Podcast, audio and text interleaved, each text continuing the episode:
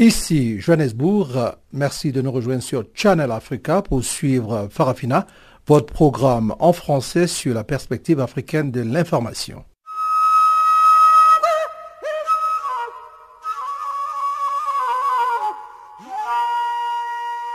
Farafina. Farafina.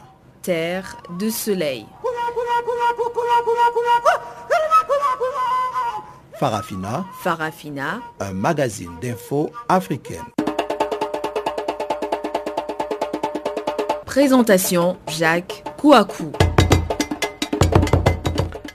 Le président français Emmanuel Macron est depuis lundi soir à Ouagadougou, la capitale burkinabé.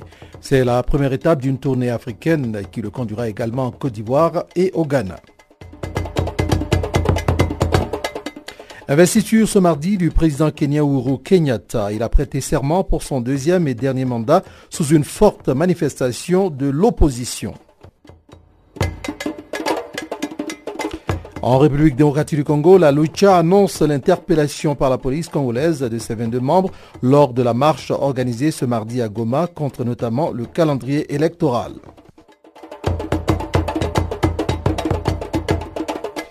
Voici quelques points forts qui marqueront la partie magazine que nous, ouvrirons tout à l'heure, c'est-à-dire juste après le bulletin d'information que vous présente tout de suite Guillaume Cabissoso.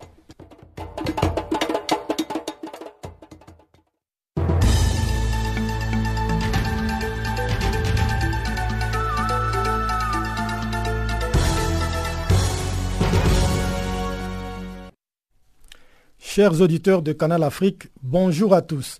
Au Kenya, le chef de l'État Uhuru Kenyatta a été investi ce mardi pour un second mandat de 5 ans devant des milliers de personnes rassemblées au stade de Nairobi. Le président Kenyatta a, été réélu le 26 octobre dernier avec 98% de voix lors d'un scrutin boycotté par l'ensemble de l'opposition et dont les taux de participation étaient estimés à 39%. La cérémonie d'investiture s'est déroulée en présence des 13 chefs d'État africains et des 60 000 spectateurs. Peu avant son investiture, des échauffourées ont éclaté entre la police kenyane et l'opposition, qui avait aussi prévu un rassemblement dans un autre terrain dans le sud de la capitale, Nairobi. L'élection kenyane a été marquée notamment par l'invalidation en justice de la présidentielle du 8 août après un recours du candidat de l'opposition Raila Odinga qui accusait les membres de la commission électorale d'impartialité. Il s'était alors retiré de la course présidentielle tout en appelant ses partisans à boycotter les nouveaux scrutins relancés pour le 26 octobre. Le ministre malien de la Justice, Mamadou Ismaël Konaté, a démissionné lundi après l'acquittement d'un chroniqueur radio vedette contestataire malien, Rasba, condamné en première instance pour incitation à la désobéissance des troupes. Un proche du ministre a affirmé qu'il avait démissionné pour protester contre la décision de justice concernant Rasba. En juillet, cet activiste très populaire au sein de la jeunesse avait été condamné en son absence à 12 mois de prison pour incitation à la désobéissance des troupes, un jugement dont il avait fait appel. Il a été acquitté lundi en appel justement pour délit non constitué après l'abandon de poursuites par le ministère public. Dans une de ses chroniques sur une radio privée, Rasba avait notamment évoqué la situation au sein de l'armée. En août 2016, l'annonce de son interpellation et de sa comparution avait entraîné des manifestations de protestation à Bamako, faisant un mort, des dizaines de blessés et d'importants dégâts matériels. Au Zimbabwe, le nouveau président Emerson Nangangwa a dissous le gouvernement de son prédécesseur Robert Mugabe et confié temporairement deux portefeuilles clés à des ministres du chef de l'État démissionnaire. Il s'agit de Patrick Chinamasa qui s'est vu confier les finances, un portefeuille qu'il a déjà occupé jusque récemment sous le régime Mugabe et de Simbarache Mumbengengui qui a lui hérité des affaires étrangères. Ces derniers étaient chargés de la planification macroéconomique dans les derniers gouvernements Mugabe, mais avaient auparavant occupé les postes de ministre des Affaires étrangères. Le nouveau président zimbabwéen a prêté serment vendredi, trois jours après la démission du président Robert Mugabe au pouvoir depuis l'indépendance du pays en 1980. En 1980. Des dizaines de familles d'émigrants marocains disparus ou retenus en Libye ont manifesté lundi devant les ministères des Affaires étrangères à Rabat pour demander aux autorités de rapatrier leurs proches. Beaucoup de manifestants brandissaient des portraits de leurs enfants partis à la recherche d'une vie meilleure. Les familles de ces migrants clandestins, pour la plupart originaires des villes du centre du pays, s'efforcent depuis plusieurs semaines de mobiliser l'opinion pour pousser les autorités à intervenir. La semaine dernière, le gouvernement marocain a annoncé la création d'un comité de suivi pour piloter les retours des Marocains bloqués en Libye dans des conditions qui préservent leur sécurité. En août dernier, une première opération de rapatriement avait permis de ramener 180 Marocains bloqués en Libye. La Cour suprême d'Éthiopie a réduit de trois ans la peine d'emprisonnement de l'ancien porte-parole du parti d'opposition éthiopien, Jonathan Tafaye, condamné en mai à six ans et six mois de prison. Emprisonné depuis le 28 décembre 2015, Jonathan Tafaye avait été notamment accusé d'avoir cherché à nuire à la stabilité sociale, économique et politique du pays. La Cour fédérale d'Addis Abeba l'avait accusé également de collusion avec le Front de libération Oromo, un groupe armé rebelle.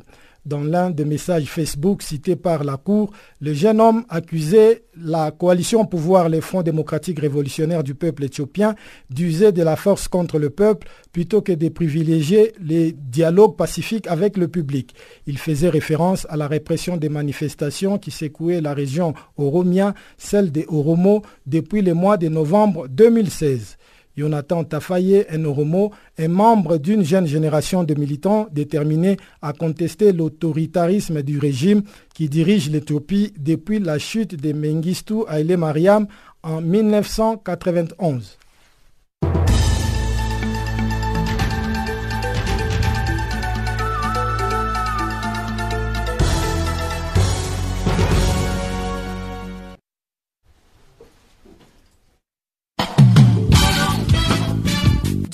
Sur Channel Africa. Farafina, votre programme en français, change d'horaire sur nos différentes plateformes. À partir du 1er novembre 2017, retrouvez-nous de 16h à 17h en temps universel sur DSTV, canal 802 et sur Internet live streaming à l'adresse channelafrica.co.za en ondes courtes et sur satellite.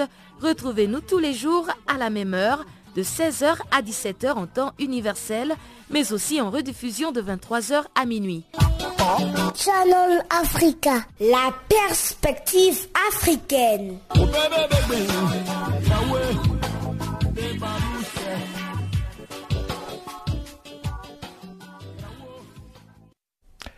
À la suite donc du bulletin de que vient de vous présenter Guillaume Cabissoso. Nous aurons maintenant la page magazine en commençant par le Burkina Faso, mais il faut vous rappeler simplement que la technique est aujourd'hui l'affaire de Teboko Mediroué. Eh bien, le président français Emmanuel Macron est depuis lundi soir à Ouagadougou, la capitale burkinabé. C'est la première étape d'une tournée africaine qu'il conduira également en Côte d'Ivoire et au Ghana. Au Burkina Faso, Emmanuel Macron a prononcé ce mardi un discours de politique africaine devant quelques 800 étudiants malgré des manifestations contre sa présence dans le pays. Retour ici sur les points forts de son discours avec notre confrère Aimé Nabaloum du journal Le Grand Reporter. Il faut dire que euh, l'arrivée du, président français Emmanuel Macron a été préparée dans un contexte donc euh, d'opposition euh, par une partie donc de la jeunesse, disons par une partie des étudiants qui voyait cette visite-là comme une visite de l'impérialisme, du colonisateur, du dictateur, donc de politique de développement. Et donc euh, la France et puis euh, un certain nombre d'étudiants a donc euh, organisé des, manifestations pour protester contre la visite d'Emmanuel Macron. Dans les environs donc, de l'université où le discours devait être prononcé, il y a eu des rassemblements qui ont été dispersés par la police, donc qui a abouti en tout cas à une petite chasse entre étudiants et policiers dans le quartier euh, où se trouve euh, l'université de Ouagadougou. Il a quand même pu s'exprimer euh, au niveau de l'université. Quelles sont les grandes lignes de son discours qu'on peut retenir? Alors, il faut dire qu'il y a un certain nombre d'éléments quand même qui méritent l'attention de la jeunesse africaine. Et, c'est d'abord cette volonté dite hein, par le président Emmanuel Macron hein, de faire une lecture. Cette volonté de lecture-là, il a, il a dit dans son discours, il n'y aura, aura plus de politique africaine de la France. Il a dit, mais euh, tout reste à savoir si cette volonté-là va se manifester dans la réalité. Parce que euh, vous l'avez marqué une rupture, on voit qu'il a mis en place un conseil, euh, en tout cas d'éminentes personnalités africaines euh, autour de lui, au niveau donc de l'Élysée, pour discuter ou du moins pour inventer la question du développement en Afrique ce serait euh, une manière donc de penser que euh, la volonté de rupture de la politique africaine de la France euh, n'est pas une réalité. On soit une petite, une petite démagogie donc de la part du président français. Soit il y a eu d'autres aspects, à savoir donc la question de l'innovation, la question de l'urbanisation, la question de la démocratie et de la démographie. La démographie, justement, il est revenu sur la question. Euh, le président Emmanuel Macron a encore préciser sa vision donc, de la démographie en Afrique. C'est clair que, euh, comme en Occident, en Europe essentiellement, il y a des familles où on peut retrouver 4, 6, 7, 8 enfants. En Afrique également, ça existe, mais pour le président Emmanuel Macron, cette vision euh, doit se faire dans, la volonté, la décision de la femme africaine d'avoir euh, autant d'enfants et des mariages euh, de des mariages précoces de jeunes filles. Donc, euh, cette idée-là, il est revenu là-dessus, il a, a encore euh, précisé. Euh, quand il dit qu'il n'y a plus de politique africaine la France, une manière, une fois de plus, donc, pour Emmanuel Macron, dit à l'Afrique de dire aux, jeunes donc, du continent africain sa, sa vision donc, des choses. Sur le plan de la démocratie, les défis actuels, selon lui, les défis auxquels font face la jeunesse euh, africaine sont ceux, sont des défis qui n'ont jamais existé. Des défis qui n'ont jamais existé dans l'histoire de l'humanité.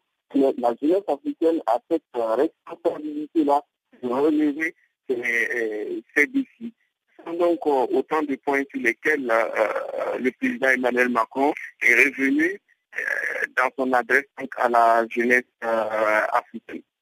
Mais est-ce que la question sécuritaire euh, du Sahel a été abordée? Et aussi l'immigration, qui a fait récemment la une avec le scandale de, la vente aux enchères des migrants subsahariens en Libye Oui, euh, la question de la migration, par exemple, la vision du président français, euh, c'est qu'il faut créer les conditions en Afrique pour que cette migration-là puisse euh, s'exporter. Certes, il inscrit la question dans une d'échange avec les chefs, d'État africains afin de pouvoir trouver ensemble la, la solution pour que euh, ce qui s'est passé en Libye, euh, qu'il qualifie donc de crime contre l'humanité, donc se, se répéter. Il a dit que euh, l'initiative d'avenir de l'Europe et de l'Afrique euh, de façon euh, concertée mettre fin à cette pratique euh, qu'on a vu dont on a vu les vidéos au niveau de euh, euh, la Libye. Euh, c'est une, ce sont des routes de la nécessité en pointe des jeunes africains. Et il faut arriver à mettre un terme à à fermer ces routes de, la nécessité qu'empruntent les jeunes africains. Farafina. Farafina. Terre de soleil. Farafina. Farafina. Un magazine d'infos africaine. Allons au Kenya présent. Investiture ce mardi du président Kenya Uhuru Kenyatta. Il a prêté serment pour son deuxième et dernier mandat sous une forte manifestation de l'opposition. La police a usé le gaz lacrymogène pour disperser les manifestants. La cérémonie d'investiture du président Uhuru Kenyatta s'est déroulée par la suite sans problème dans un stade bondé de Nairobi, la capitale. Pamela Kumba nous en parle. Ils étaient quelques 60 000 personnes réunis au stade du nord-est de Nairobi et 13 chefs d'État, principalement africains, au dire des observateurs. Ils sont venus acclamer l'investiture du président kenyan réélu, Uhuru Kenyatta. Il a promis son allégeance à la République du Kenya et dans son discours d'investiture, Uhuru Kenyatta a demandé aux Kenyans de se libérer des griffes passées tout en les exhortant à rester dans le respect des lois et des institutions du pays. Uhuru Kenyatta a aussi promis une accession au logement abordable pour créer 500 000 nouveaux propriétaires. Chaque famille qui travaille pourra avoir une maison décente avec le projet d'urbanisation en cours. Au chapitre de la santé, il entend garantir l'accès aux soins universels à 100% pour les cinq prochaines années à tous les Kenyans. Uhuru Kenyatta a remercié les électeurs et la commission électorale du pays après un mois de drame électoral et il a exprimé le souhait d'être le président de tous. Le nouveau président du Kenya, Uhuru Kenyatta, a insisté sur le fait que son investiture marque la fin du processus électoral. Il s'est adressé à tous les leaders politiques en leur disant qu'il était temps d'apprendre à accepter d'être en désaccord. L'investiture d'Ouru Kenyatta survient après une série d'événements extraordinaires qui ont vu le vote d'août dernier annulé par la Cour suprême et c'était une première en Afrique. Le scrutin répété le mois dernier, boycotté par l'opposition, qui affirme que des réformes électorales sont toujours nécessaires. Quelques heures avant cette cérémonie d'investiture, la police a dû boucler un terrain du sud-est de Nairobi où l'opposition, qui a boycotté l'élection d'octobre dernier, entendait organiser sa propre manifestation. Quelques 200 partisans du chef de file de l'opposition Raila Odinga ont tenté de se rendre sur les lieux, mais ils ont été dispersés par la police à coups de gaz lacrymogène et par des tirs de semonces le déploiement sécuritaire était important à travers la capitale et la circulation a été bloquée sur plusieurs grands axes. Au dire de certains médias, cette prestation de serment signale certes la fin d'une saga électorale, marquée notamment par l'invalidation en justice de la présidentielle du 8 août dernier, mais le pays sort meurtri de cet exercice démocratique qui lui a rappelé ses profondes fractures ethniques, géographiques et sociales.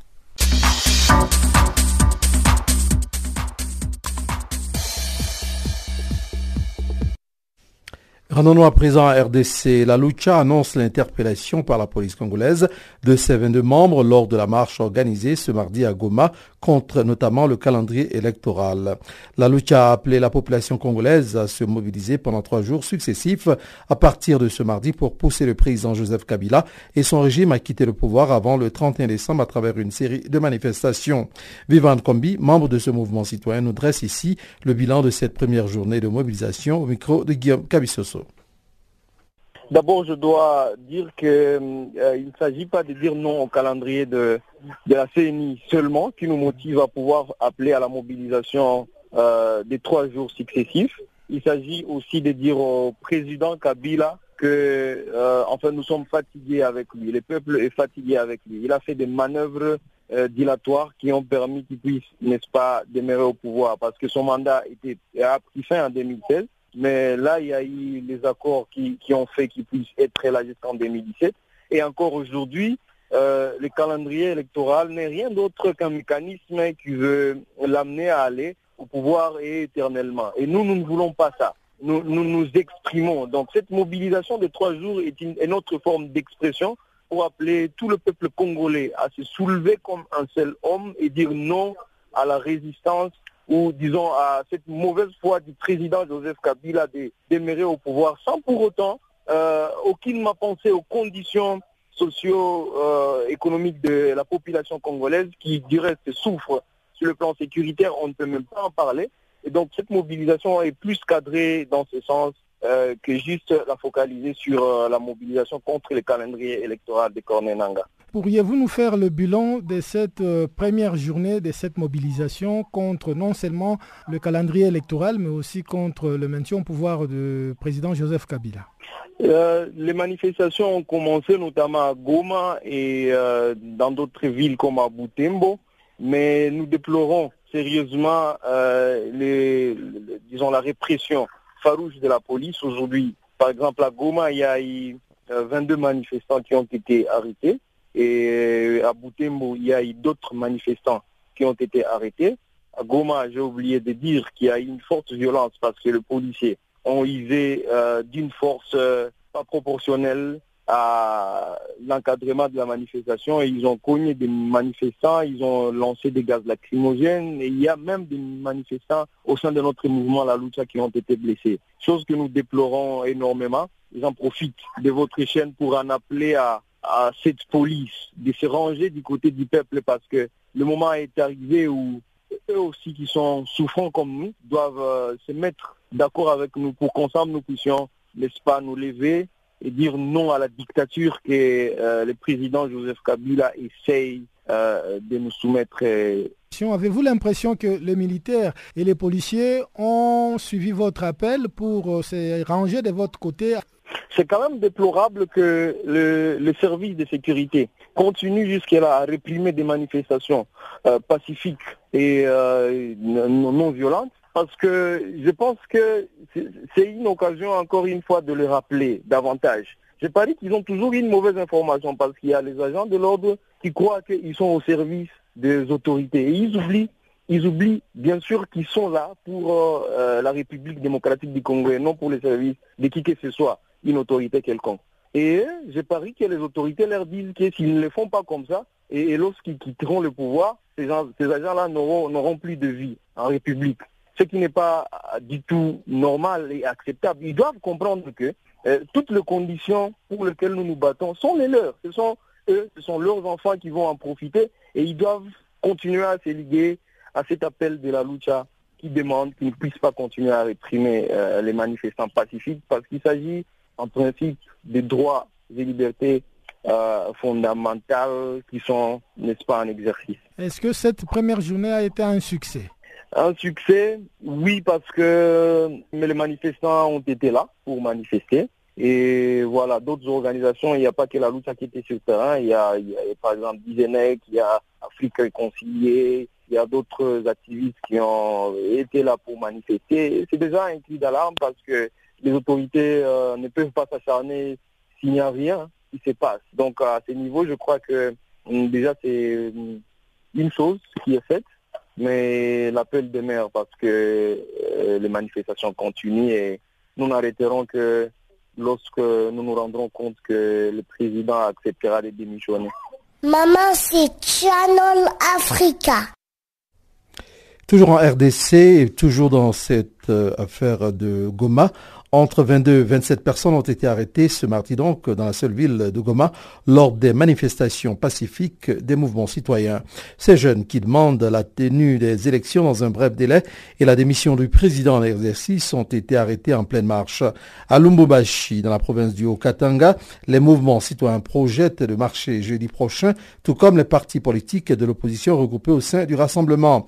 C'est un reportage de Gisèle Kaimbani. Marche de mouvement citoyen ce mardi 28 novembre 2017. Les éléments de la police ont dispersé les manifestants à Goma, au nord Kivu, à l'est de la République démocratique du Congo. On parle d'une vingtaine d'arrestations. Smith et Tumba, qui a réussi à s'échapper, témoignent. Jusque-là, on avait dénombré 22, mais il y a des, gens qui m'ont informé que c'était ce 27 espoir aussi arrêté. On était déjà en train de marcher, c'est à partir de là que la police est venue. Il y a parmi nous des personnes qui, été, qui, ont, qui sont blessées. Le week-end dernier, les porte-parole du gouvernement provincial d'Orkivu a appelé les jeunes manifestants à changer de méthode. Marie Chemati les appelle à ne pas salir leur pays à cause des sons perçus de main noire. Province yetu Nord ni kapitale ya demokrasi. Wale Notre province Nord Kivu est la capitale de la démocratie. Que nos jeunes changent de méthode, de manifester ou de revendiquer leurs droits. Qu'ils changent de méthode car lorsque le musée Tshisekedi à son âme a commencé avec ses histoires de revendication, c'était des journées villes mortes. Alors nous sommes fatigués, Yarabi Mola. Comme ils sont jeunes, ils devraient considérer que cette méthode de ville morte, de marche est vieille, qu'ils pensent à autre chose de nouveau, qu'ils laissent aux enfants d'aller à l'école, au moment d'aller au marché, etc. et que eux fassent leur mouvement sans interdire à d'autres personnes d'évacuer leurs occupations. Nous, comme province, nous ne pouvons pas interdire de manifester. C'est vrai, les gens ont des difficultés, il n'y a pas d'argent, les gens ne vont pas au champ, c'est dur, nous tous les sentons. S'ils veulent vraiment la démocratie, ces jeunes doivent changer de méthode. Mais pas dire aux gens de rester à la maison car eux ont laissé de l'argent à leur mère, de l'argent qu'on leur donne.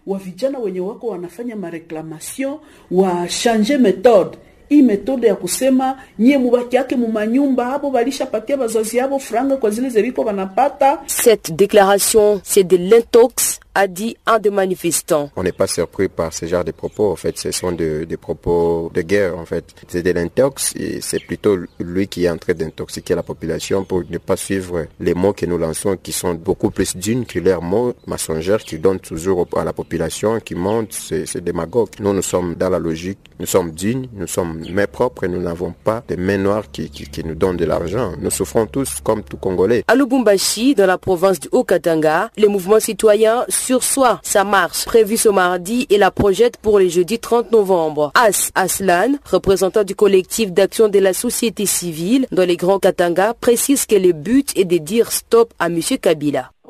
nous serons tous sur la rue pour manifester sans de couleur politique, parce que nous voulons que ce soit des actions citoyennes sans de couleur politique. Donc, 30, jeudi 30, nous appelons la population de Lubumbashi et du Katanga en général, qu'on sorte tous sur la rue pour dire stop à Kabila. On est en train de mobiliser la population pour que la population soit euh, vigilante. À ce moment ici, il n'y a pas de question de dire échec ou pas, parce qu'en RDC, c'est la séparation et euh, la guerre de leadership, la crise de leadership qui nous sépare, qui amène les autres à être débauchés au pouvoir, qui amène les autres à servir la majorité présidentielle euh, des raisons pour glisser à chaque moment. On n'a pas des raisons aujourd'hui de tirer des drames euh, au profit des uns ou des autres. On n'a pas aujourd'hui des raisons de commencer à nous séparer par rapport à la crise ou à la guerre des leadership. Pour le moment, nous avons besoin d'une cohésion, nous avons besoin de l'unité et l'opposition et la société civile et euh, tout, la, toute la population qui veut le changement, qui veut l'alternance, qui veut à ce que les élections soient organisées avant le mois d'août. Tous nous sommes ensemble en train de travailler. Nous ne voulons pas avoir des raisons de nous tirailler maintenant parce que nous ne voulons pas Jeudi 30 novembre, c'est aussi l'opposition qui prévoit de marcher pour dire oui à l'alternance au pouvoir en RDC après le 31 décembre 2017. Depuis Goma, Gisèle Kaimbani pour Canal Afrique.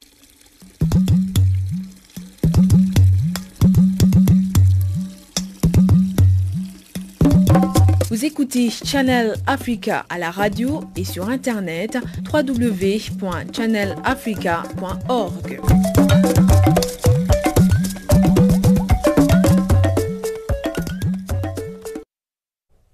Parlons maintenant de l'entrepreneuriat chez les femmes.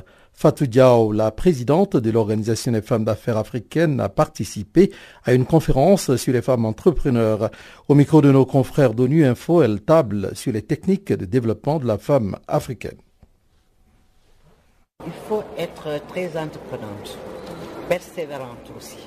Parce que dans ce monde de l'entrepreneuriat féminin, eh, nous avons des, nous, nous nous nous heurtons au, comment ça s'appelle, à la jalousie des hommes, je peux dire.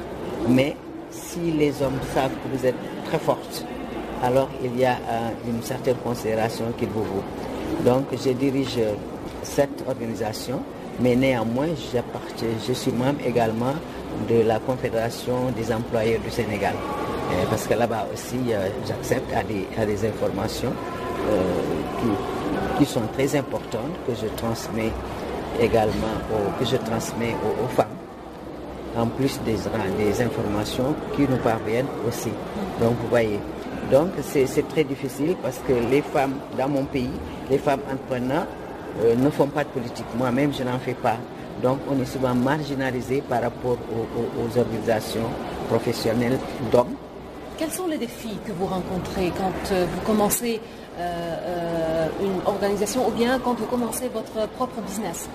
Nous avons le défi de la concurrence déloyale, le défi du dumping, parce que moi j'ai commencé par le nettoiement. Donc Est-ce vous qu'il y a avez... des défis financiers par exemple?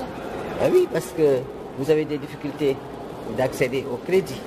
Maintenant, le gouvernement commence à connaître nos problèmes et à réagir petit à petit, mais on a beaucoup eu euh, des problèmes d'accéder au crédit euh, à cause de manque de, de garantie, à cause d'un manque d'apport personnel qu'on nous demande, etc. et à cause d'un manque d'encadrement. Mais aujourd'hui, notre gouvernement, nous avons tellement lutté pour l'accès des femmes au crédit, l'accès des femmes aux informations, etc., tellement que le gouvernement en a tenu compte. Les femmes accèdent à l'information, les femmes qui sont dans l'industrie, etc. Donc là, j'ai évolué pendant longtemps dans le nettoiement, dans les réfections de bâtiments avec beaucoup d'énergie. Parce que des fois, vous, gagnez un marché, le marché a été octroyé par quelqu'un d'autre, vous êtes obligé de réagir, de saisir les inspecteurs d'État, etc., pour qu'on vous remette dans vos droits. Ça, je l'ai fait plusieurs fois, euh, pour, montrer que je suis dur dans, les affaires et ils me connaissent très bien dans les affaires. Donc, euh, donné que je ne fais pas de politique également, euh, l'État considère beaucoup plus les organisations professionnelles qui sont un peu dans la politique que les organisations qui ne sont pas dans la politique. Vous voyez ce que, ce que nous, nous rencontrons. Mais ce que je dis, comme en anglais, don't worry, il faut toujours continuer il faut avoir de la persévérance dans, le... Ah, d'accord. Donc, y a-t-il une, recommandation que vous pourriez suggérer euh, pour améliorer le statut de la femme euh, africaine? Euh, de quel côté? Du côté du gouvernement ou bien du côté de la femme elle-même En fait, du côté du, gouvernement, parce que, parce que le gouvernement doit supporter le peuple et les femmes font partie du peuple et encore de, la part de, la famille peut-être. Oui, c'est-à-dire que le gouvernement, dans mon pays, le gouvernement doit donner beaucoup plus de considération à la femme entrepreneur. Parce qu'on a beaucoup dire, mais les femmes entrepreneurs sont dynamiques et elles sont dans tous les secteurs d'activité. Elles sont dynamiques dans l'éducation. Elles sont dynamiques dans l'agriculture. Et dans l'agriculture, il faut promouvoir l'accès des femmes à la terre. Nous, on a tellement lutté que maintenant le gouvernement a le gouvernement a sorti une loi qui impose la parité dans l'octroi des terres. Parce qu'on a constaté que les femmes rurales, elles ont tellement de respect pour leurs époux qu'elles n'osent même pas signer un contrat. Donc, elles arrivaient difficilement à, accéder à un lopin de terre. Maintenant, si l'État dit que s'il y a un lopin de terre à partager, il y a parité. Donc, celle qui refusait de prendre euh, au profit de, son époux, elle va accepter parce que ce sera de l'obligation. Parce que c'est la loi qui lui dit que prends ce pain de terre, sinon on va donner à une autre femme. Donc on ne peut pas donner ça à votre mari, donc elle sera obligée de voir. Donc c'est une loi qui a été très bien pensée pour l'accès des femmes à la terre. Maintenant, pour l'accès des femmes au crédit aussi, j'en ai parlé en salle j'ai dit que l'État du Koweït a mis en place un fonds avec une partie, contrepartie de l'État du Sénégal, euh, un fonds de 2 milliards 500 millions de francs CFA, uniquement pour les femmes et sans garantie. Mais il faut un apport de 10%, c'est déjà bien. Et une durée de 5 ans, c'est déjà bien.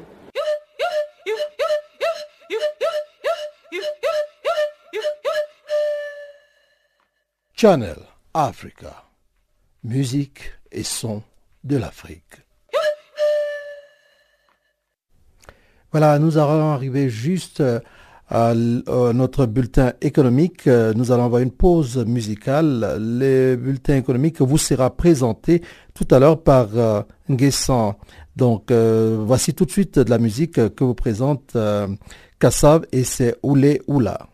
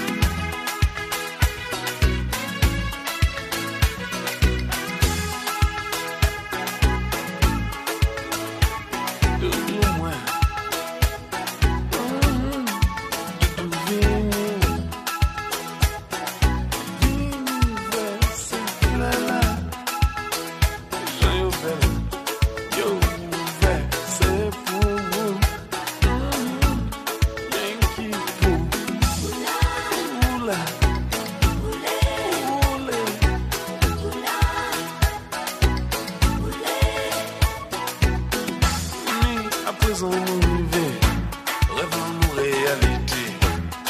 Et bois qu'à emmener, passion compte, c'est vous qui l'a. Vous seul te mener, l'argent dit manque arrêté. Pour moi, je préfère découvrir.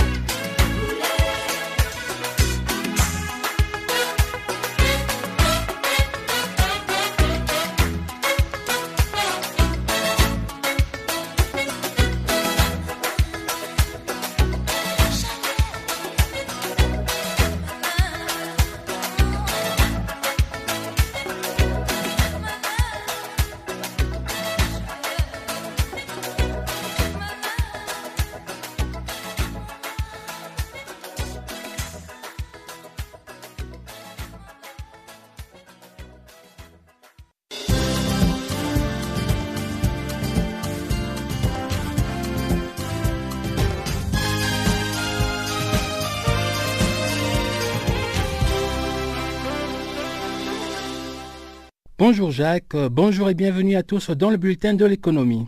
Ouvrons la première page de cette édition avec les cours du pétrole qui continuent de reculer en Asie à deux jours d'une réunion à Vienne de l'OPEP et de ses partenaires.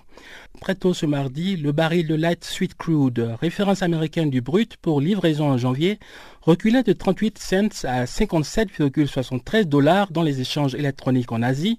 Le baril de Brent, référence européenne également pour livraison en janvier, cédait 22 cents à 63,62 dollars. L'Organisation des pays exportateurs de pétrole se réunit jeudi en collaboration avec l'Agence internationale de l'énergie et d'autres grands producteurs de brut conduits par la Russie en vue de décider ou non d'une éventuelle prolongation de l'accord passé en début d'année. Déjà renouvelé une fois, cet engagement vise à limiter l'offre mondiale du pétrole afin de permettre aux prix qui ont souffert d'une surabondance de production entre 2014 et 2016 de se ressaisir. Les investisseurs craignent que la Russie ne soutienne pas la prolongation des quotas au-delà de mars 2018, contrairement à la plupart des pays de l'OPEP. En Chine, plus précisément à Shanghai, se déroule actuellement un forum sur le financement via le partenariat public-privé.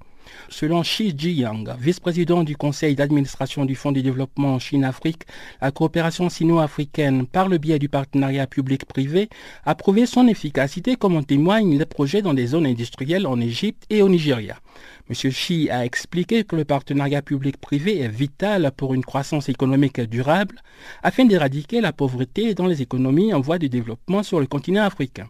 Selon lui, étant donné la faiblesse des infrastructures en Afrique, il faut combiner au financement public l'apport du secteur privé pour développer les domaines tels que l'électricité, les ports et les aéroports, les routes, les télécommunications, l'agriculture et l'exploitation minière.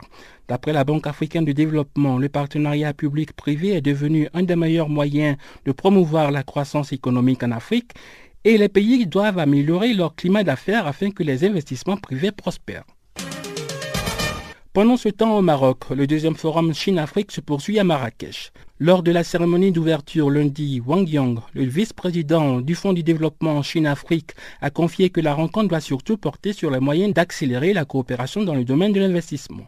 Pour le ministre marocain de l'industrie Moulay Hafid El Alami, Chinois et Africains partagent la même quête de développement et l'initiative de la route de la soie va modifier la carte des échanges internationaux.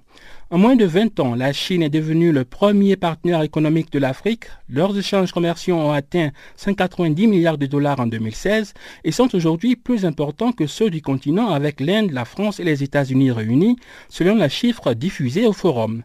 Après le Kenya, l'Éthiopie, l'Égypte et Djibouti, le Maroc vient de rejoindre le projet des nouvelles routes de la soie qui prévoit la construction de routes, ports, chemins de fer et parcs industriels dans 65 pays pour plus de 1000 milliards de dollars. La deuxième édition du Forum d'investissement Chine-Afrique à Marrakech, qui rassemble plus de 400 hommes d'affaires dont 150 Chinois, prend fin ce mardi à la veille du sommet Union africaine-Union européenne qui se tient les mercredis et jeudis à Abidjan. Rendons-nous tout de suite dans la capitale économique ivoirienne où le roi du Maroc, Mohamed VI, en compagnie de son homologue ivoirien Alassane Ouattara, a inauguré lundi à Abidjan un point de débarquement amélioré de pêche. Le débarcadère d'un coût de 2,67 millions d'euros est un don de la Fondation du roi marocain à la Côte d'Ivoire. Cette infrastructure moderne va permettre le traitement de 20 000 tonnes de poissons et transformer le secteur de la pêche artisanale en Côte d'Ivoire. Un autre débarcadère moderne, don également du roi du Maroc, d'un coût de 4,6 milliards de francs CFA, est en construction à Grand Laou dans le sud du pays.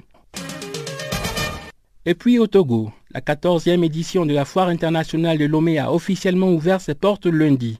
Le Premier ministre togolais Komisselom Klassou a présidé la cérémonie d'ouverture de cette rencontre commerciale et d'affaires qui regroupe des opérateurs venus des pays tels que l'Égypte, l'Inde, le Pakistan, les Philippines, la France, le Mali, le Ghana, le Bénin, le Sénégal et le Burkina Faso.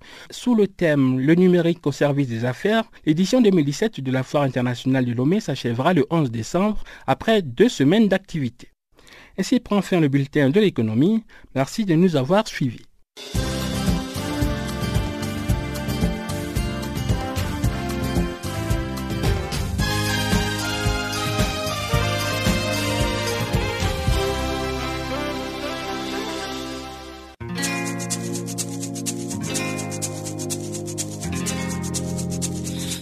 Vous écoutez Farafina, un programme en français sur Canal Afrique émettant de Johannesburg. Pour vos réactions à nos émissions, écrivez-nous soit à l'adresse électronique suivante farafina.channelafrica en un seul ou envoyez-nous un SMS au numéro qui suit 00 27 833 81 56 59.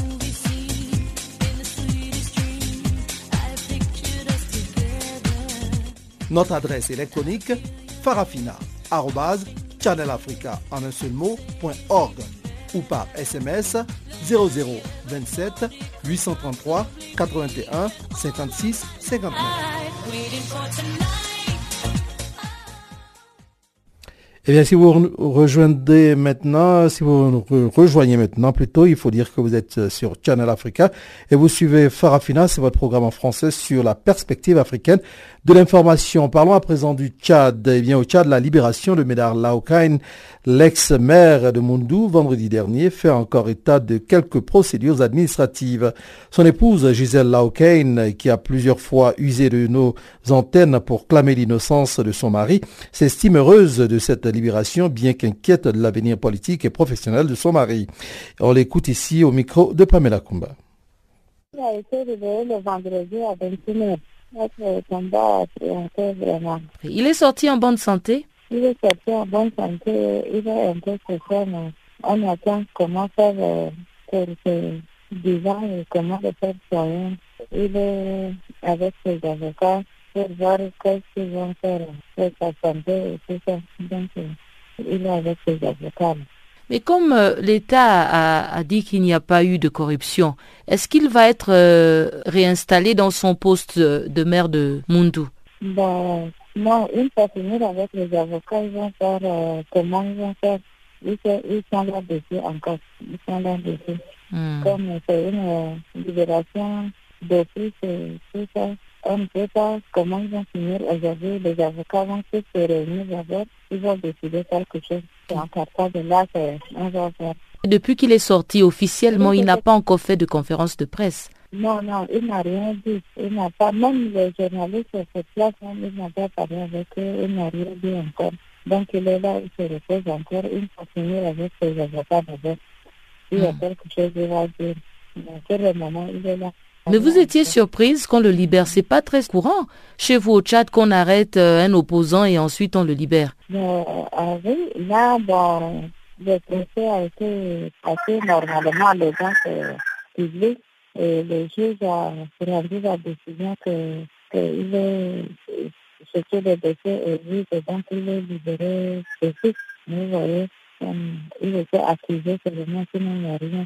Et à cause de ça qu'on a libéré depuis, et après, euh, le procureur de la République a refusé de signer un ordre de mise en liberté. Donc, finalement, on a parlé, il a fait grève de fait, il est reparti de la justice, il est reparti à la maison d'arrêt.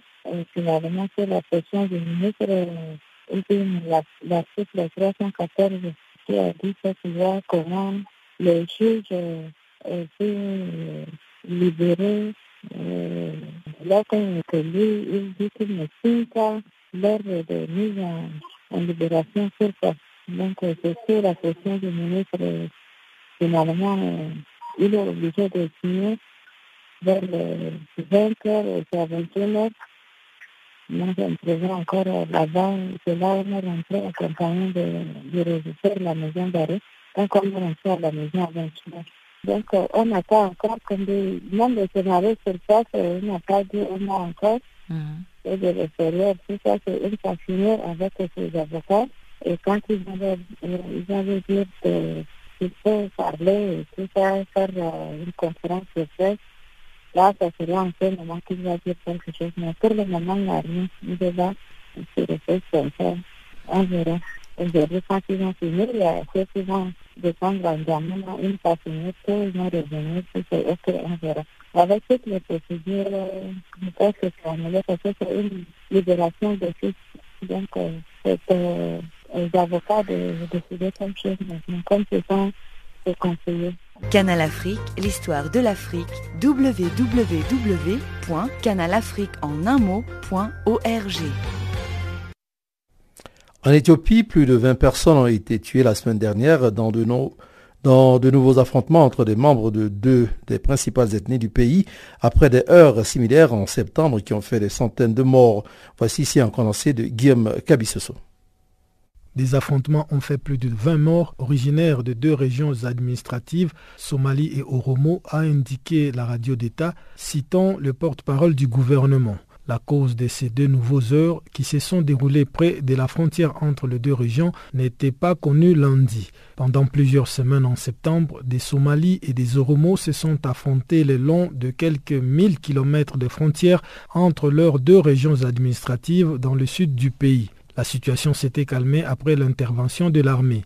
Le bilan de violence de septembre est difficile à chiffrer en raison des restrictions d'accès aux zones les plus touchées, mais Addis Abeba l'a estimé à des centaines de morts. En outre, selon les Nations Unies, environ 43 000 habitants ont dû fuir leur foyer, un nombre sous-évalué selon un responsable administratif au Romo, qui parle de plus de 67 000 déplacés.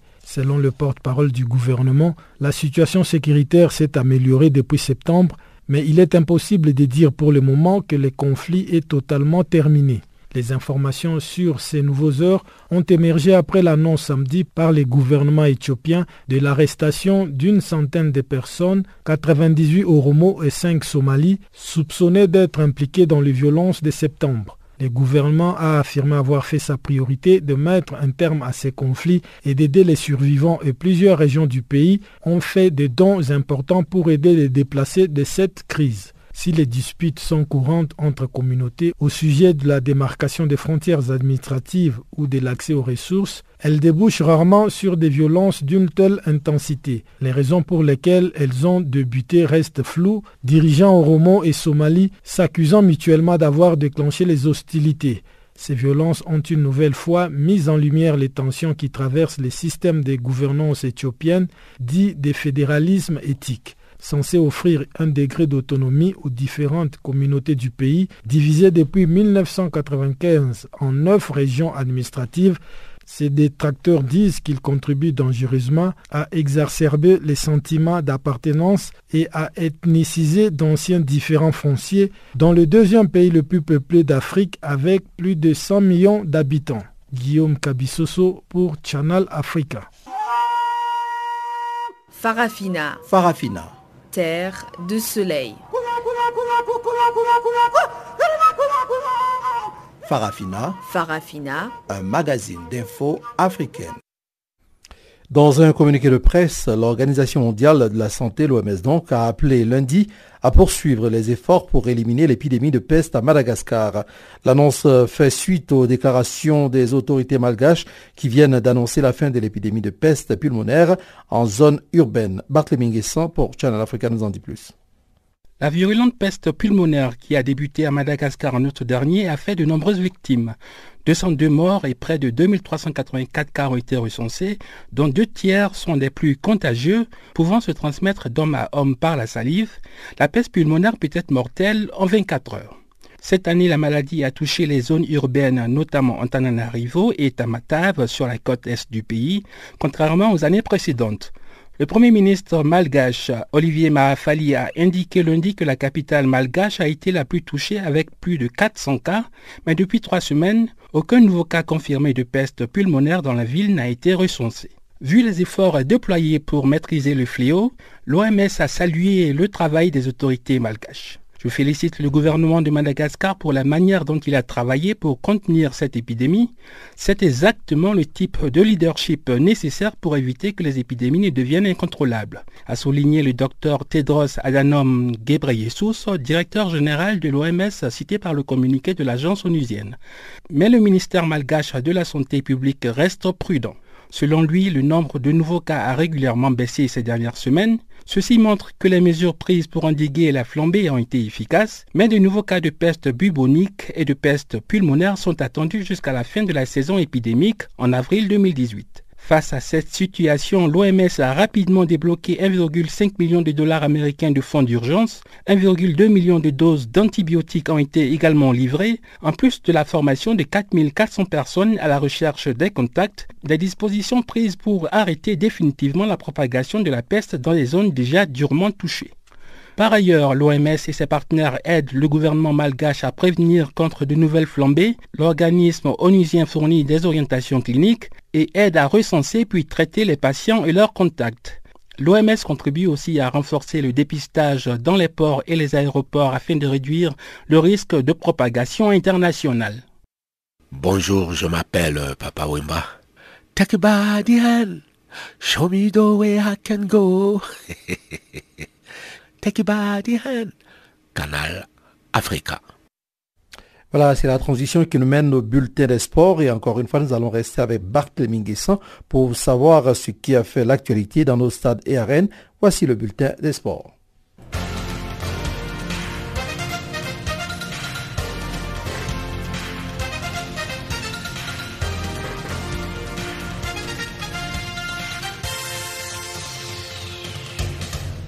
Bonjour à tous et bonjour à toutes.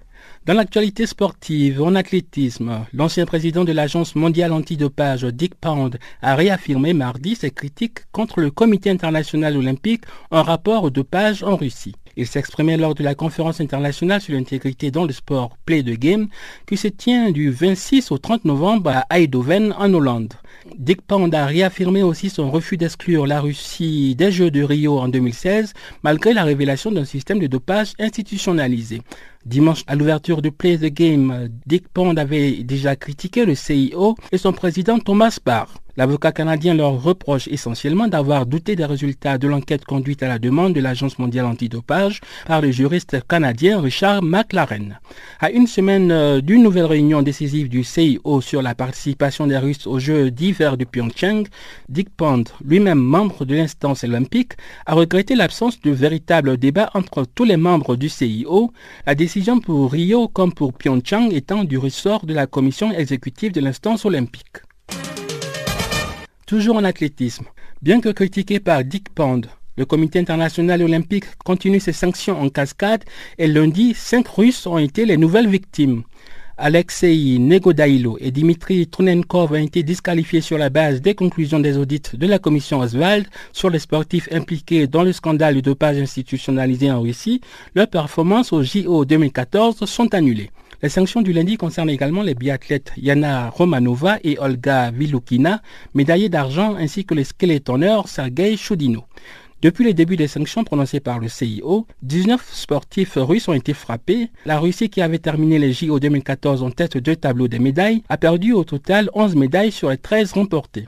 D'autres sanctions pourraient tomber à 8 jours de la réunion cruciale de la commission exécutive du CIO, qui doit se prononcer le 5 décembre sur la participation ou non de la Russie aux prochains Jeux olympiques d'hiver de Pyeongchang. Ouvrons notre chapitre football à présent. La lutte contre les actes discriminatoires ou racistes est l'une des grandes priorités de la FIFA, a déclaré ce lundi Gianni Infantino, le président de l'instance, dans un enregistrement vidéo faisant référence au championnat de football russe qui a souvent été critiqué pour les incidents à caractère raciste envers les joueurs étrangers. Le rapport de l'ONG Football Against Racism in Europe, publié en 2015, avait pointé 99 comportements racistes ou d'extrême droite et 21 agressions à caractère raciste dans les stades russes entre mai 2012 et mai 2014. En 2012, le Brésilien Roberto Carlos et le Camerounais Samuel Eto'o fils avaient été visés par des jets de bananes.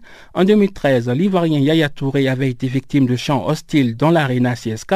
Puis en 2014, l'international gabonais Gaylor Kanga, qui jouait au FC Rostov, avait été pris à partie par des supporters du Spartak Moscou qui avaient proféré des cris de singe à son encontre.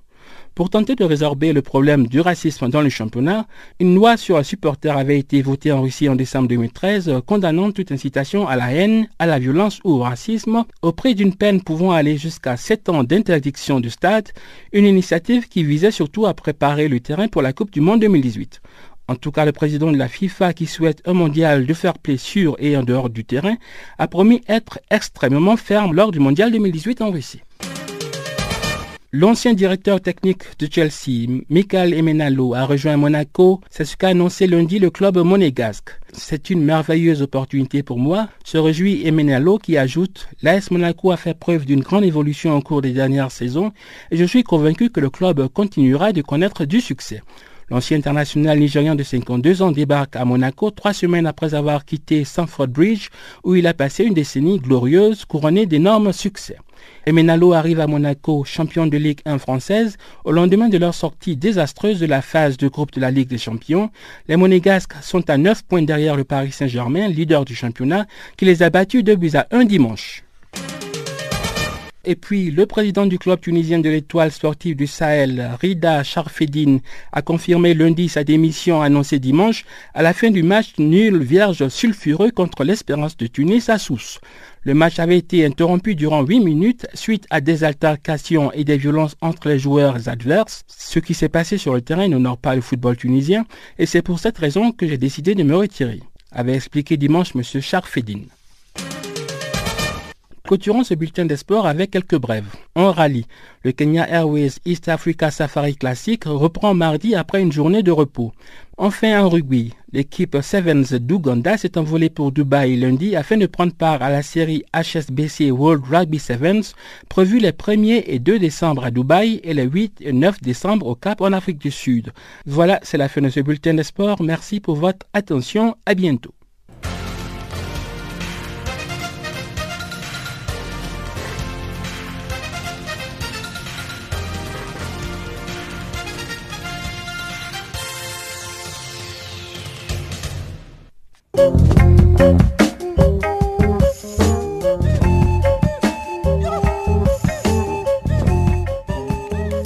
Voilà qui met donc un point final à Farafina pour aujourd'hui. Farafina qui a été mise en onde pour vous par Teboko Mediroué, Jacques Kwakwa à ce microphone avec toute l'équipe du service français. Eh bien, nous vous disons merci. On va se retrouver demain sur la même antenne et sur la même fréquence. D'ici là, portez-vous bien et à très bientôt. Au revoir.